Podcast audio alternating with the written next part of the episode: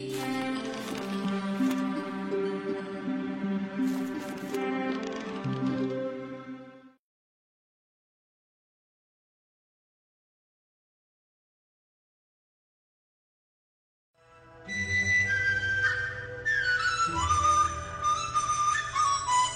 chi sơ tánh bổn thiện. Tánh tương cận tập tương viện. Nghiên cứu học tập tam tự kinh, tiên sinh từ tỉnh dân chủ giảng, tập 15 xin mời mọi người mở sách tam tự kinh ra. Lúc nãy đã nói đến tự hy nông chí hoàng đế. Hy tức là phục hy thị phát minh quan trọng nhất của ông. Tức là đã trứ tác một bộ dịch kinh. Đó là một bộ kinh điển hoàn toàn dùng triết học, ký hiệu.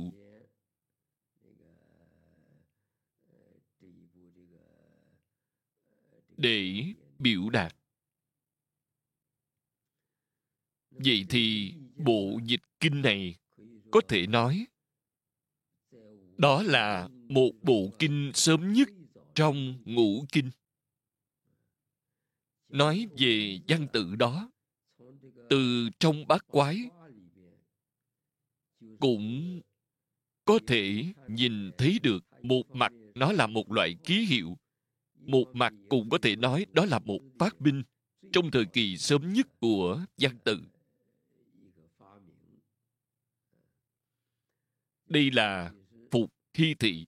Sau phục hy thị, thì đến thần nông thị. Những phát minh quan trọng nhất của thần nông thị thì có rất nhiều. Cho nên gọi là nông.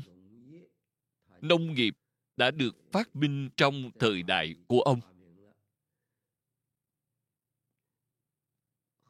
Và cả như chúng ta hiện nay đang học y học trung dược, được sử dụng trong trung y, thì tức là vào thời thần nông.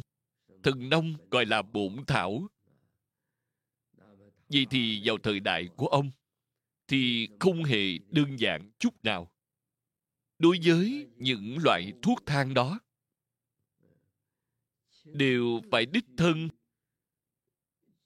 nếm thử mùi vị, dược vị của các loại dược thảo.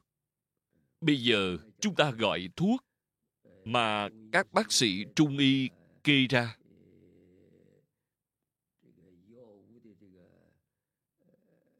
Những phương thuốc họ kê ra, phương thuốc được gọi là dị dược. Có mấy dị dược thì là có mấy loại thuốc thế nào làm gì loại thuốc nào thì sẽ có loại vị tương ứng? Tức là loại vị dược nào có thể trị những bệnh nào? Đều cần phải được thần nông thì đích thân đến đó, dùng lưỡi, dùng miệng của mình để thí nghiệm. Ông đã nếm thử được trăm loại thảo dược. Trăm loại này chỉ là con số tượng trưng trên thực tế thì rất là nhiều. Điều này không phải người bình thường ai cũng có thể làm được. Trong trăm loại thảo dược, có loại là lành tính, có loại là độc tính. Nếu đếm trúng loại có độc tính, thì vô cùng nguy hiểm. Cho nên, khi ông gặp phải những loại dược thảo có độc tính, thì phải biết nên dùng những loại dược liệu nào mới có thể giải được chất độc đó. Những phát minh này cũng vô cùng vĩ đại, vậy nên ông có rất nhiều phát minh. Đến thời hoàng đế hoàng đế là hiên viên hoàng đế, thì phát minh của ông ấy cũng rất là nhiều. Ví dụ như quần áo mà con người chúng ta đang mặc mũ nón mà chúng ta đội. Những y phục mũ nón này đến thời đại của hoàng đế thì đã rất toàn diện. Ngoài mũ nón, y phục ra còn có âm nhạc các thứ. Đến thời kỳ này đã phát minh ra rất nhiều thứ. Nói về âm nhạc, thì phục khi thị đã có rồi. Phục khi thị ở trong bát quái. Trong 64 quẻ đã có bao gồm cả âm nhạc có điều trong thời kỳ đó phục khi thị truyền về sau, thì đều là các vị thánh nhân mới có thể hiểu được. Không phải thánh nhân thì không thể lý giải được. Vì thế, dịch kinh, từ thời phục hy thị cho đến thời văn vương, chu công dùng văn tự ghi chép lại cho đến thời khổng phu tử thì có thêm chú giải. Trước thời văn vương, chu công đều là thánh nhân truyền lại cho thánh nhân, thánh thánh tương truyền. Đến thời văn vương, chu công, mặc dù đã có văn tự ghi chép lại, nhưng cũng không phải là những thứ mà người bình thường có thể xem hiểu được. Đức khổng tử làm phần chú giải này. Sau khi văn tự của 10 bài chú giải này được viết ra, thì hiền nhân mới có thể đọc hiểu được. Còn cần phải thông qua sự giảng dạy của khổng tử sau khi dạy xong thì mới đọc hiểu được. Do đó bát quái cho đến 64 quẻ mà một Khi Tỳ đã vẽ. Trong dịch kinh, mặc dù đã có âm nhạc bên trong đó, nhưng người bình thường đều không hiểu. Đến thời kỳ của hoàng đế, âm nhạc của ông đã có rất nhiều đạo lý của âm nhạc lại phát minh rất nhiều loại nhạc khí lúc này đã rất hoàn thiện, cho nên đến thời đại của hoàng đế thì đã sáng tạo phát minh rất nhiều. Câu này hiệu tam hoàng. Vào thời kỳ thượng cổ thì có tam hoàng ngũ đế, họ là tam hoàng. Từ phục khi tỳ cho đến hoàng đế, ở giữa giai đoạn này, người làm đế dương không những chỉ có mấy vị này, ở giữa còn có rất nhiều vị nhưng chỉ nói đến ba vị này nêu họ ra để làm đại diện, về mặt phát minh sáng tạo của họ thì vô cùng phong phú cũng vô cùng quan trọng. Cho nên liệt họ vào tam hoàng. Cái này là vào thời kỳ thượng thế, vào thời đại thượng cổ.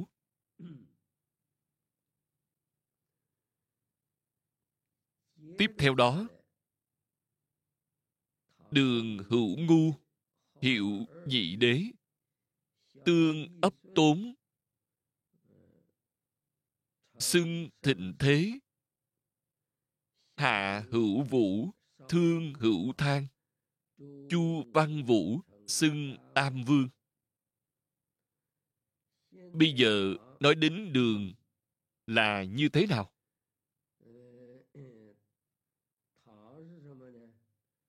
Đường tức là nghiêu đế.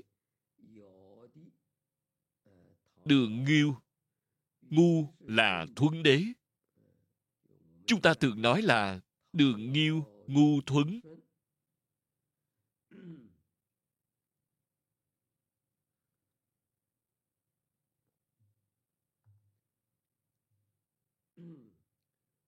Đường nghiêu, ngu thuấn đó là nhị đế. Trước nhị đế thì còn có ba vị khác. Ba vị đó tức là một vị là thiếu hạo kim thiên thị. Thiếu hạo là từ thiếu trong thiếu niên. Hạo tức là một khi thị gọi là thái hạo thái hạo. Còn đây là thiếu hạo kim thiên thị. Thiếu hạo kim thiên thị là con trai của hiên viên hoàng đế. Vậy thì ngoài thiếu hạo kim thiên thị ra, còn có chuyên húc. Chuyên húc là cháu trai cao dương thị của hiên viên hoàng đế. Hai vị này, ngoài ra còn có cháu trai của kim thiên thị là đế khốc.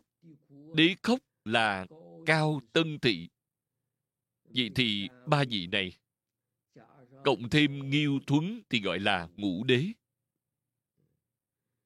Ngũ đế thì ở đây chỉ nêu ra đường hữu ngu.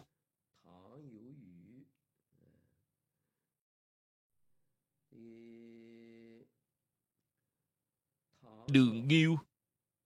Lại cộng thêm ngu thuấn, gọi là đường hữu ngu. Đó là vị đế. Tại sao lại không nêu ra ba vị còn lại? Vì văn tự của tam tự kinh rất đơn giản, nên chỉ nêu ra vị đế nghiêu thuấn mà thôi. Vì một phát minh vĩ đại nhất cũng có thể nói là trọng đại nhất của nghiêu thuấn.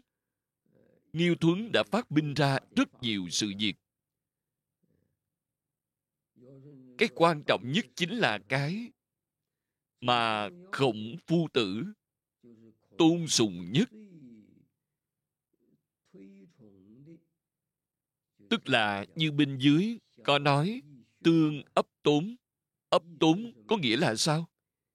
Là chấp tay hành lễ với người ta. Hai bàn tay chấp lại với nhau, cúc cung hành lễ với người ta. Tốn nghĩa là rất khiêm tốn, khiêm nhường. Việc này là bắt đầu từ thời nghiêu đế. Khi ông tuổi đã về già muốn tìm một người kế thừa ngôi vị thiên tử của ông. Ông đã tìm kiếm. Ông không đem ngôi vị đó truyền lại cho con trai của mình. Trước thời của nghiêu đế thì không phải như vậy. Trước thời của nghiêu đế thì đều là người cha truyền cho người con. Người con truyền lại cho con trai của mình, truyền lại cho con cháu. Bắt đầu từ thời nghiêu đế thì không phải như vậy. Ông không đem ngôi vị thiên tử này truyền lại cho con trai của mình. Con trai của ông tên là đan chu.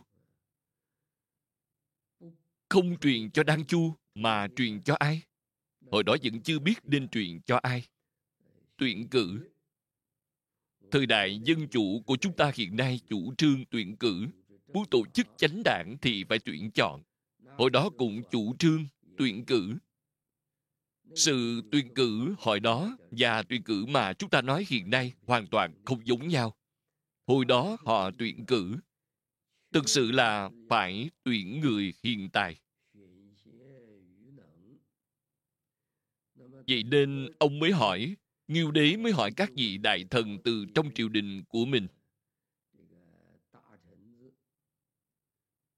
Hỏi rằng, trong số các vị, có vị nào bằng lòng đứng ra kế thừa ngôi vị thiên tử này của ta mà lên làm thiên tử?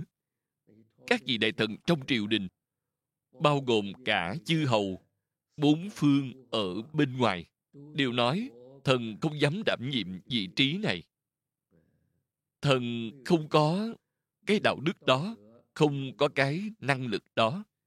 Sau đó ông đã tiếp thu lời kiến nghị của các đại thần, chi bằng ngày giàu dân gian mà tìm. Ngoài những thần tử như chúng thần ở trong triều đình ra, những người thực sự có đạo đức, thực sự có năng lực nó không chừng lại đang ở trong chốn dân gian đó. Cho nên ông đã tiếp thu ý kiến này, đã đi tìm, thì tìm mãi tìm mãi, tìm được thuấn đế, ngu thuấn. Và sau đó, ông đã đưa ngu thuấn về, đem ngôi vị thiên tử này giao lại cho ngu thuấn. Vốn dĩ, thuấn sống trong dân gian. Sống trong dân gian nghĩa là sao? Điều này mọi người chúng ta đọc lịch sử thì đều biết là ngu thuấn ở trong gia đình. Cha ông, mẹ ông, con trai của mẹ kế ông, ba người đó ở trong nhà đều đối xử với ông không tốt. Lúc nào cũng muốn hãm hại ông. Ông sống trong một gia đình như vậy mà không oán trách một lời nào. Đối với cha mình, đối với mẹ kế của mình đối với người em trai con của mẹ kế mình. Bất luận ba người đó đối xử với ông tệ bạc ra sao, ông vẫn luôn làm tròn hiếu đạo với cha mẹ mình. Đối với người em trai này thì làm tròn đạo thân ái. Mà một người anh phải nên làm. Cứ như vậy cho nên người khác đã nhìn thấy được, vậy nên mới tiến cử ông. Tiến cử ông vào triều đình của nghiêu đế. Trước hết là nghiêu đế. Để ông làm việc ở trong triều đình, huấn luyện khả năng làm việc của ông. Kết quả ông vừa bắt tay vào làm việc. Bất kỳ việc gì, chỉ cần nghiêu đế phái ông đi làm một công việc nào thì ông đều làm hết sức thành công. Bởi vậy, cho nên đến khi nghiêu đế tuổi già sức yếu thì đã nhường lại ngôi cho ông. Từ đây có thể nhìn thấy, thời xưa có nói đến tuyển cử, nhưng cũng không phải. Tùy tiện như vậy, bản thân mình không làm được nữa thì mình có thể giao lại cho bất kỳ người nào khác, không chịu trách nhiệm nữa, không phải như vậy quý vị đem thiên hạ này giao lại cho một người. Tức là đem trách nhiệm này giao lại cho họ. Việc này không hề đơn giản. Trước tiên là phải chọn người này. Xem họ có phải hiền tài không. Là người hiền tài rồi, vẫn chưa xong. Còn phải cho họ vào trong triều đình. Trải qua quá trình làm việc thực tế, để họ được rèn luyện mài dũa một mặt, có thể nhìn thấy khả năng làm việc của họ. Mặt khác, có thể nhìn thấy động cơ làm việc của họ là như thế nào. Có phải là làm việc vì từ tư từ lợi hay không? Hay là chỉ làm việc đơn thuần vì người trong thiên hạ? Có phải làm việc một cách chí công vô tư hay không? Cho nên quan sát họ, một mặt là xem xét phẩm đức của họ mặt khác là xem xét năng lực của họ. Vì thế, việc tuyển cử như vậy là hoàn hảo, không khiếm khuyết. So với việc tuyển cử hiện nay, có thể nói là khác nhau một trời một vực. Do đó nghiêu đế đã nhường lại thiên hạ cho thuấn đế như vậy.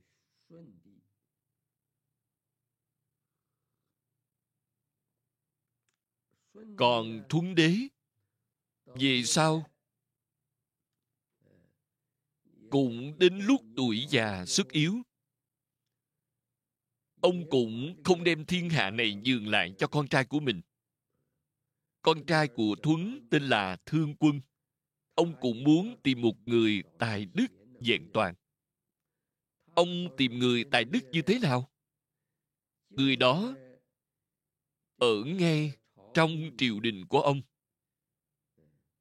Đó là vũ. Cha của vũ tên là cổn. Trong thời đại của nghiêu đế, đất nước chúng ta vào thời kỳ đó, vào thời đại của nghiêu đế thì đã xảy ra nạn lũ lụt đại hồng thủy.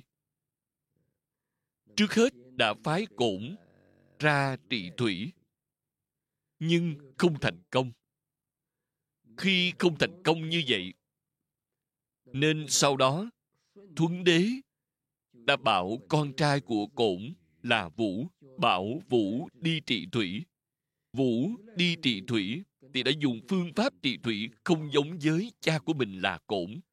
Cổn đã dùng phương pháp thế này. Hệ nước lớn dâng lên thì ông sẽ dùng biện pháp di chặn lại. Xây dựng nên bờ đê để chặn dòng nước không cho tràn vào đất liền, không gây lũ lụt. Nhưng cơn đại hồng thủy đó, quý vị không thể nào ngăn chặn được, cho nên không thể thành công. Đến khi Vũ Vương xuất hiện, thì ông đã dùng biện pháp khơi thông dòng chảy. Ví dụ, Hoàng Hà, Trường Giang hiện nay, những dòng sông lớn đó đều là Vũ đã khai mở ra. Dùng biện pháp khơi thông, khiến dòng chảy của sông suối được khơi thông dẫn dắt. Sau đó, sẽ đưa ra ngoài biển cả. Ông đã thành công. Năng lực này là rất vĩ đại. Không những có năng lực này, mà ông còn làm việc vì người trong thiên hạ một cách rất chân thành nhiệt quyết. Khi ở bên ngoài, thì trèo đèo vượt suối gặp phải những chỗ nước chảy ra chỉ còn lại dũng bùn, những khu vực bùn lầy lội. Đều phải đi qua hết. Ở bên ngoài hơn 10 năm, ba lần đi ngang qua nhà mình. Nhưng chưa từng bước vào nhà lần nào. Đó thật sự là một người chí công du tư. Làm việc vì người trong thiên hạ, phẩm đức, năng lực này đủ để có thể lên làm thiên tử. Cho nên thuấn đế đến tuổi về già đã đem ngôi vị thiên tử này nhường lại cho vũ vương.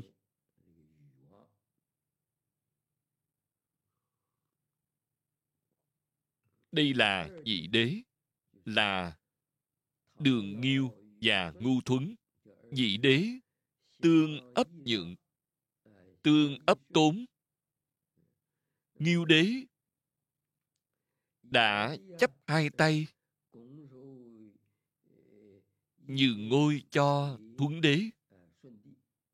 Vì sao thuấn đế cũng đã đem ngôi vị thiên tử nhường lại cho hạ vũ vương. Vì vậy cho nên đến lúc này đến thời kỳ ngũ đế ngũ đế lấy nghiêu thuấn làm đại diện lúc đó gọi là thịnh thế. Thái bình thịnh thế. Về sau, hạ hữu vũ, thương hữu thang, chu văn vũ, xưng tam vương.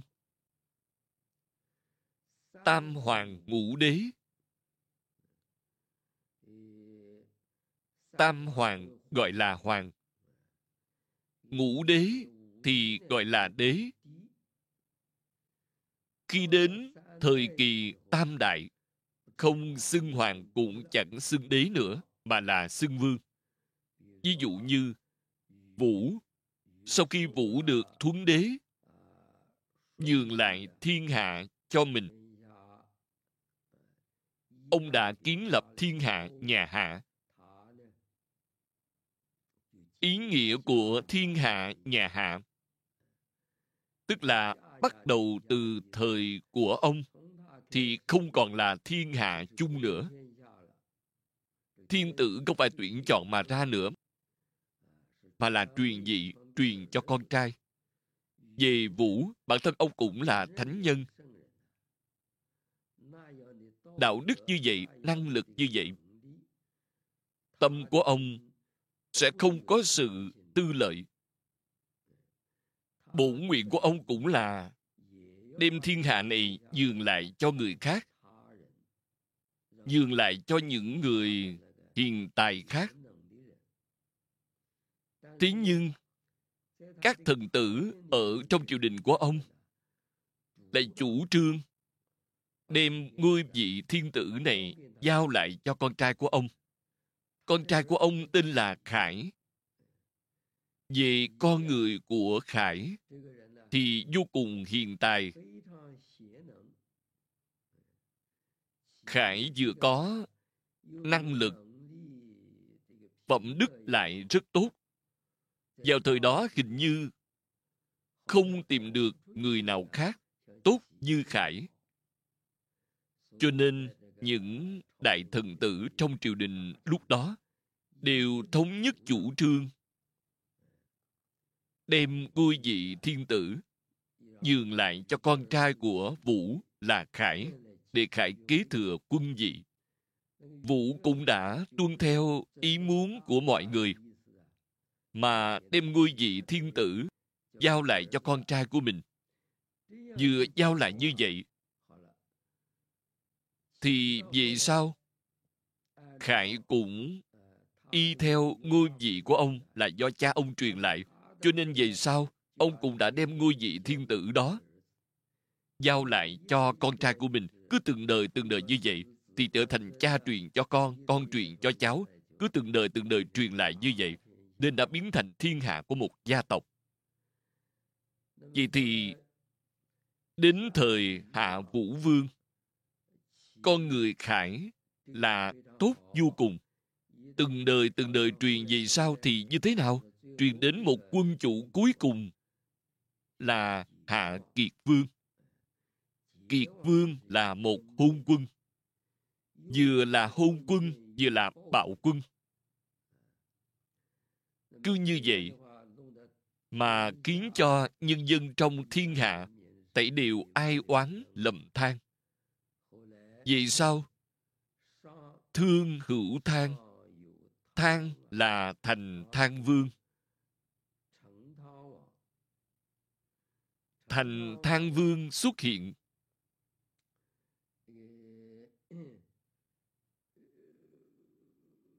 Đã đứng ra thảo phạt hạ kiệt vương. Vậy thì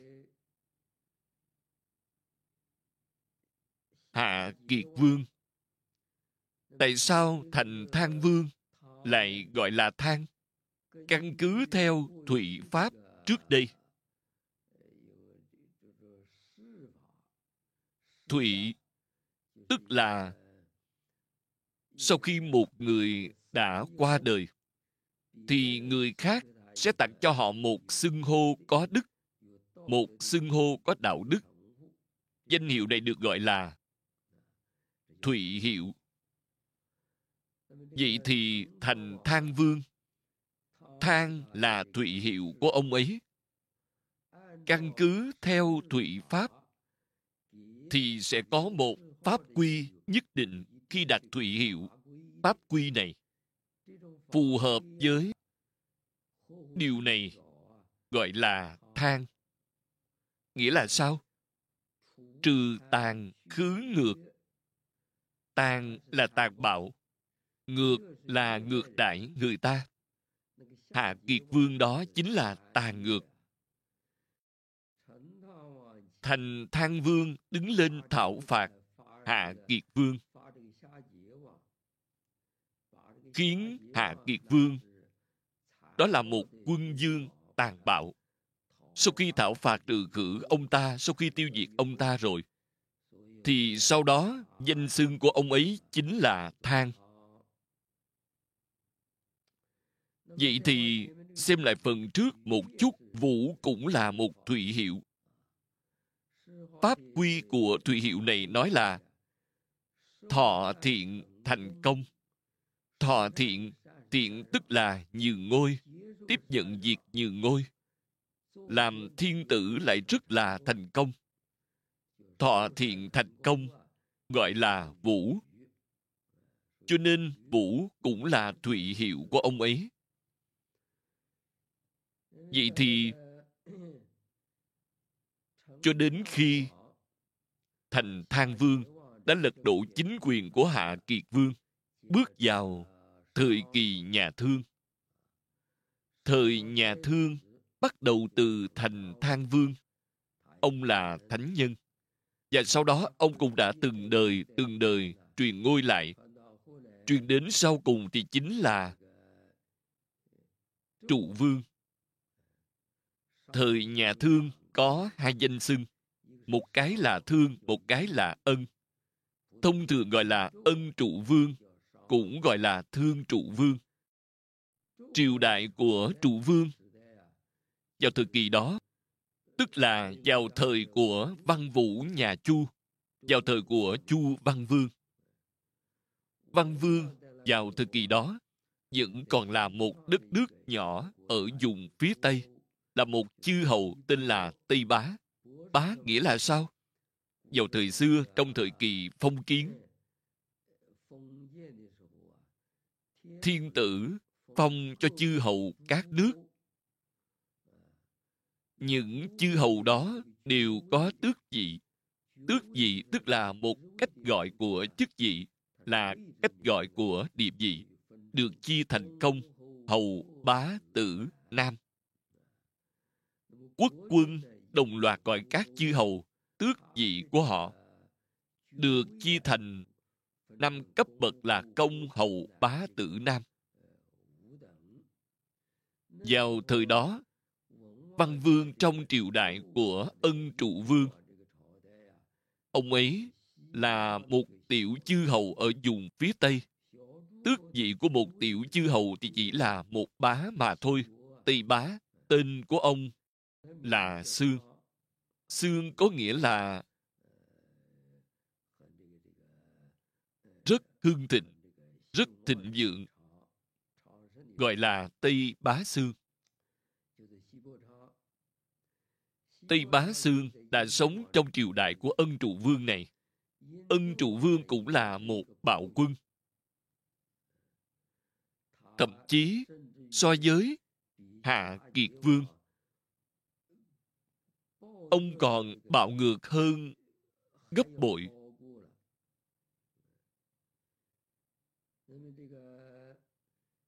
Ví dụ như một phu nhân mà ông rất sủng ái. Một người vợ tên là đát kỷ. Vì muốn sủng ái đắc kỷ. Nên ông đã ngày đêm trong triều đình của mình, đắm chìm trong tửu sắc không hề mang đến công việc trong thiên hạ.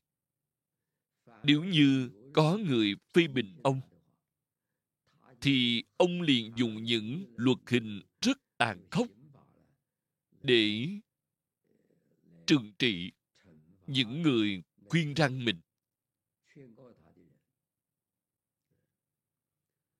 Ví dụ như, có một loại luật hình tên là bào cách. Bào cách là sao? Tức là dùng một cái trụ bằng đồng, quét dầu lên trên cái trụ đồng đó để nằm ở đó. Bên dưới thì đốt lửa cháy rất dữ dội. Rồi bắt những người mà ông cho rằng đã phạm tội kia. Thật ra họ không có phạm tội, họ chỉ là những người khuyên răng ông thôi. Ông bắt những người phạm tội đó ra đi trên cái trụ đồng này. Cái trụ đồng này được làm bằng kim loại rất là trơn trượt. bên trên lại có bôi dầu. Vừa bước lên đi, liền bị trượt ngã xuống, bị trượt xuống dưới thì sẽ bị lửa bên dưới đốt. Đó gọi là dụng cụ tra tấn bạo cách. Một dụng cụ tra tấn hết sức tàn khốc. Còn nữa,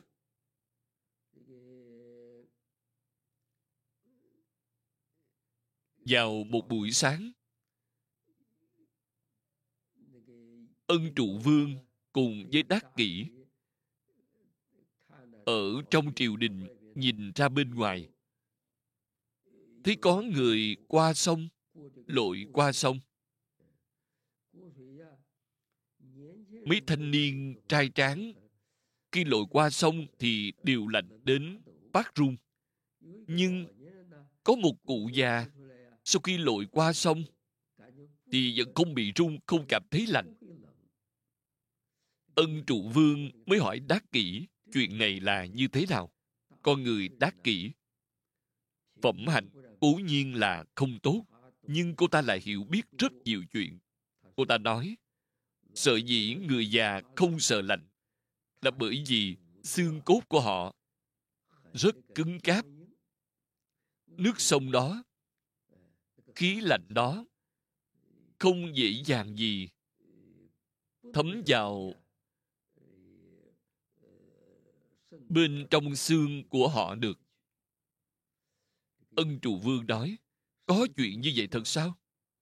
Đắc kỷ liền nói, nếu như ngài không tin, thì ngài có thể cho gọi ông cụ đó đến đây.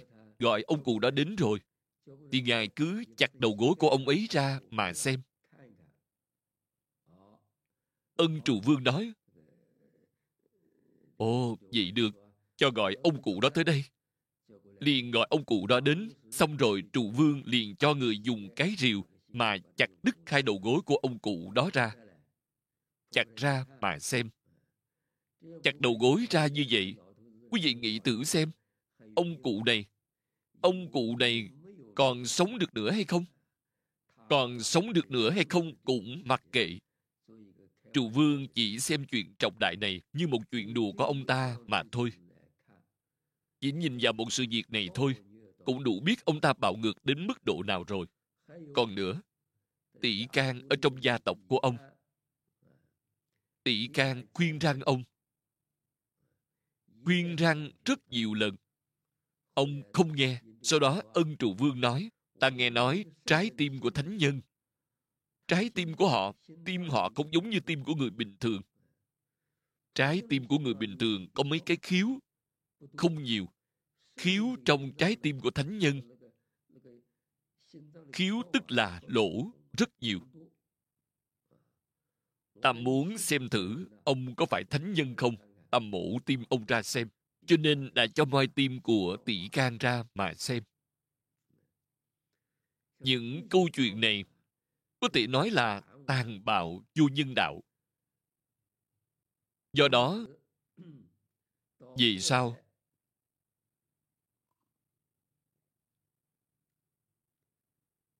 văn vương. Vào lúc đó, vẫn còn đang làm tròn đạo của một thần tử, vẫn luôn đối xử với ân trụ vương một cách cung cung kính kính. Sau đó, văn vương vừa qua đời, vũ vương kế thừa ngôi quân tự của một nước nhỏ ở khu vực phía tây. Sau đó, ông đã thống lĩnh chư hầu trong thiên hạ đi phạt trụ.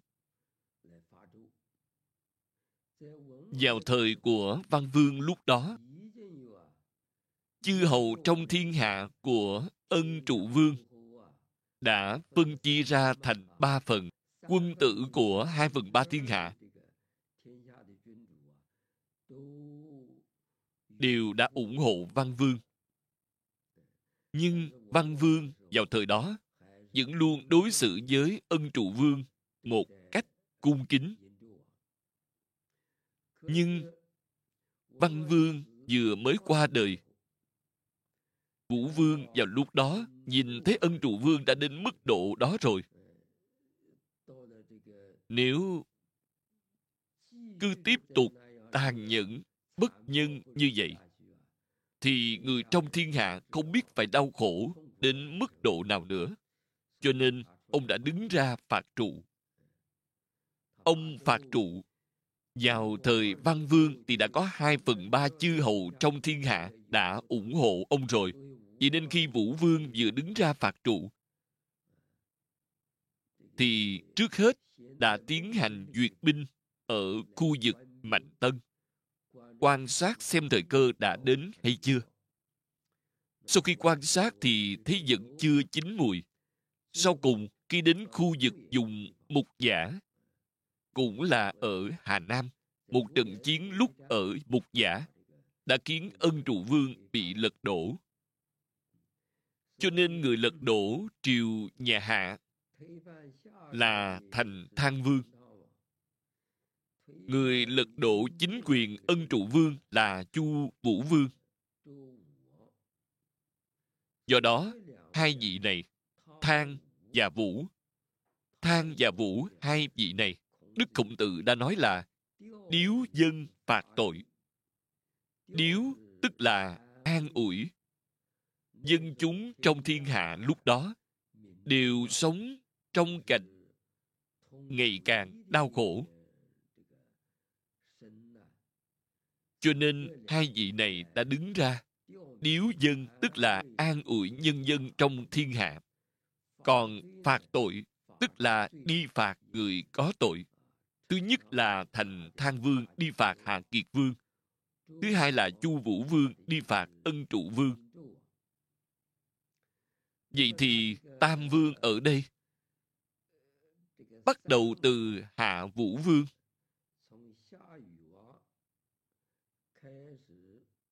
Sau khi thiên hạ thuộc về một gia tộc cho đến khi thiên tử thời kỳ cuối trở thành bạo quân, rồi mới xuất hiện những việc như là điếu dân phạt tội. Vậy thì, khi đến thời kỳ văn vũ, ba thời đại hạ thương chu, thiên tử của ba thời đại này được gọi là tam vương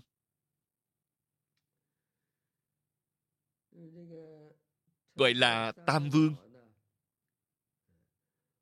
Phía sau lại nói, bắt đầu từ thời nhà hạ. Bắt đầu từ thời nhà hạ, tức là hạ truyền tử gia thiên hạ, tứ bách tải thiên hạ xã. Thời nhà hạ bắt đầu từ vũ vương, truyền lại cho con trai ông là khải bắt đầu từ lúc đó đã trở thành thiên hạ của một gia tộc, từ thiên hạ của chung trở thành thiên hạ của một gia tộc. Những việc trên thế gian, khi vừa mới bắt đầu, thì luôn luôn hãy cứ mở đầu là sẽ có chuyện. Nếu như từ nghiêu thuấn cho đến vũ vương, nếu như vũ vương vẫn luôn giữ truyền thống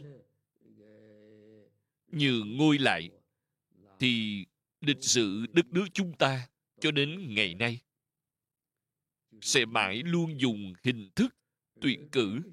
Vì sự tuyển cử này có thể nói là còn tốt hơn so với chế độ tuyển cử của những quốc gia dân chủ trên thế giới hiện nay. Còn hoàn thiện hơn so với chế độ tuyển cử của những quốc gia khác. Hơn nữa, người được tuyển chọn ra đều là người thật sự hiện tài đáng tiếc là bắt đầu từ hạ vũ vương đã truyền cho con trai của ông. Đó không phải là ý muốn của bản thân ông, mặc dù không phải là ý muốn của bản thân ông, mà là ý muốn của các thần tử trong triều đình ông. Có điều hãy có sự mở màn, thì chế độ này sẽ bị thay đổi từ đó về sau, sẽ biến thành thiên hạ của một gia tộc, biến thành thiên hạ của một gia tộc. Quý vị xem, phần trước có nói, điếu dân phạt tội. Điếu dân phạt tội tức là làm cách mạng. Có cách mạng cách mạng tức là chiến tranh. Vậy thì sau này, khi có một binh quân tại vị thì lịch sử triều đại đó có thể kéo dài, thiên hạ của họ có thể kéo dài. Nếu như gặp người không phải minh quân, gặp phải một hôn quân, nhất là gặp phải bạo quân, thì chắc chắn sẽ có người đứng lên làm cách mạng. Để làm cách mạng thì sẽ có chiến tranh. Lão ba tánh sẽ gặp tai họa. Đây là điều không cách nào tránh khỏi trong lịch sử tất cả những điều này đều do thiên hạ thuộc về một gia tộc gây ra. Thiên hạ thuộc về một gia tộc. Gia tộc, tức là không thể nói về cái chung. Khi người tại vị là một minh quân thì đa phần họ cũng có tâm tư lợi nhiều hơn.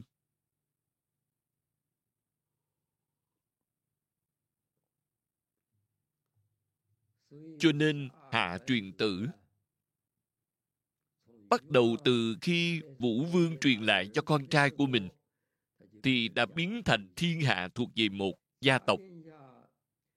Thời nhà hạ, từ bản thân vũ vương là một thánh nhân, con trai của ông cũng là một người hiền tài. Trong giai đoạn đó, triều nhà hạ có mấy lần? Trong giai đoạn đó đã có lúc bị dòng quốc không bao lâu sau thì đã được phục hưng cũng là nhờ vào những người trong gia tộc của ông đã phục hưng lại đất nước cứ liên tục như vậy kéo dài được tổng cộng 400 năm. 400 năm thiên hạ xã. Sau 400 năm đó, lúc này đến thời Hạ Kiệt Vương. Hạ Kiệt Vương 400 năm thì tổng cộng có 17 đời, 17 đời quân chủ. Đến thời Kiệt Vương thì đã khiến thiên hạ bại vong. Sau khi bại vong, thì lại đến thời kỳ thành thang vương xuất hiện. Vậy thì thành thang vương, thang phạt hạ, quốc hiệu thương, lục bách tải, chí trụ vong. Thánh nhân thành thang vương, điếu dân phạt tội. Lưu đầy hà kiệt vương, đi đến vùng khác. Cho đi đầy, và triều đại nhà thương của ông quốc hiệu của ông gọi là triều thương triều đại này của ông tổng cộng có lục bách tải 600 năm 600 năm đến sau cùng thì là ân trụ vương ân trụ vương lúc nãy vừa mới nói, bạo ngược vô đạo như vậy chắc chắn không thể nào tồn tại được, cho nên đã xuất hiện chu vũ vương vũ vương phạt trụ thành công và đã kết thúc triều đại nhà ân thương. Triều đại ân thương tổng cộng có 644 năm. Sau cùng bởi vì ông ta thật sự quá bạo ngược vô đạo nên mới khiến cho thiên hạ bại vong. Để nhà Chu đứng ra kiến lập thiên hạ nhà Chu. Nhìn từ lịch sử là như vậy. Cho nên làm chính trị chúng ta những người sau này, chính trị học mà Khổng Phu Tử đã nói, bắt buộc phải thực hành nền chính trị nhân từ. Nền chính trị nhân từ, tức là quý vị phải quan tâm đến người trong thiên hạ. Thiên hạ nếu như dân sinh bệnh khổ thì phải coi như chính mình đang bệnh khổ là như nhau phải tìm cách để giải quyết những nỗi đau khổ đó phải biết mưu cầu phúc lợi cho họ làm chính trị theo truyền thống dân tộc thì bắt buộc phải làm như vậy nếu như quý vị làm trái lại nền chính trị học này đây là chính trị học mà đức khổng tử đã nói trái nghịch với chính trị học này không phải nền chính trị nhân từ không thực hiện nền chính trị nhân từ lại thực hiện một nền chính trị bạo ngược vô đạo thì chắc chắn sẽ diệt vong. Đây chính là nói về nền chính trị học của đất nước chúng ta. Phải hiểu về thiên mệnh, phải hiểu về nguyên lý của chính trị học. Sau đó, cho dù nói về chính trị thế gian cũng vậy, dạng sự vô thường trong sự vô thường đó, thì cũng có lúc được kéo dài. Cũng có những thời lục bách tải phía trước thì có tứ bách tải. Sau khi đến thời nhà chu thì lại lâu hơn nữa. Sau khi đến thời nhà chu thì có bá bách tải. Hôm nay cũng hết giờ rồi phần phía sau nhà chu lần sau sẽ giảng tiếp nghiên cứu học tập tam tự kinh tiên sinh từ tỉnh dân chủ giảng thời gian ngày 12 tháng 12 năm 2005. Hoan nghênh quý vị sao chép kết duyên, công đức du lượng.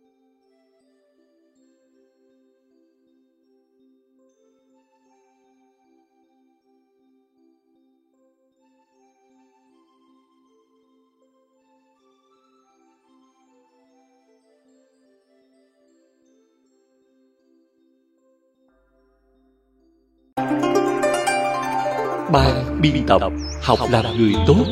Do nhóm cả nhà học làm người tốt thành kính cúng dường.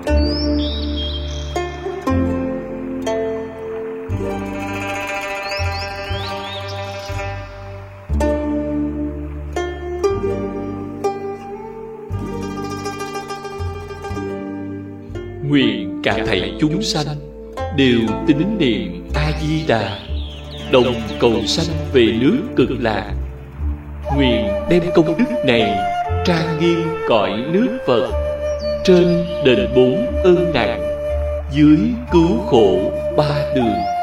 Nếu có người nghe thấy, đều phát tâm bồ đề.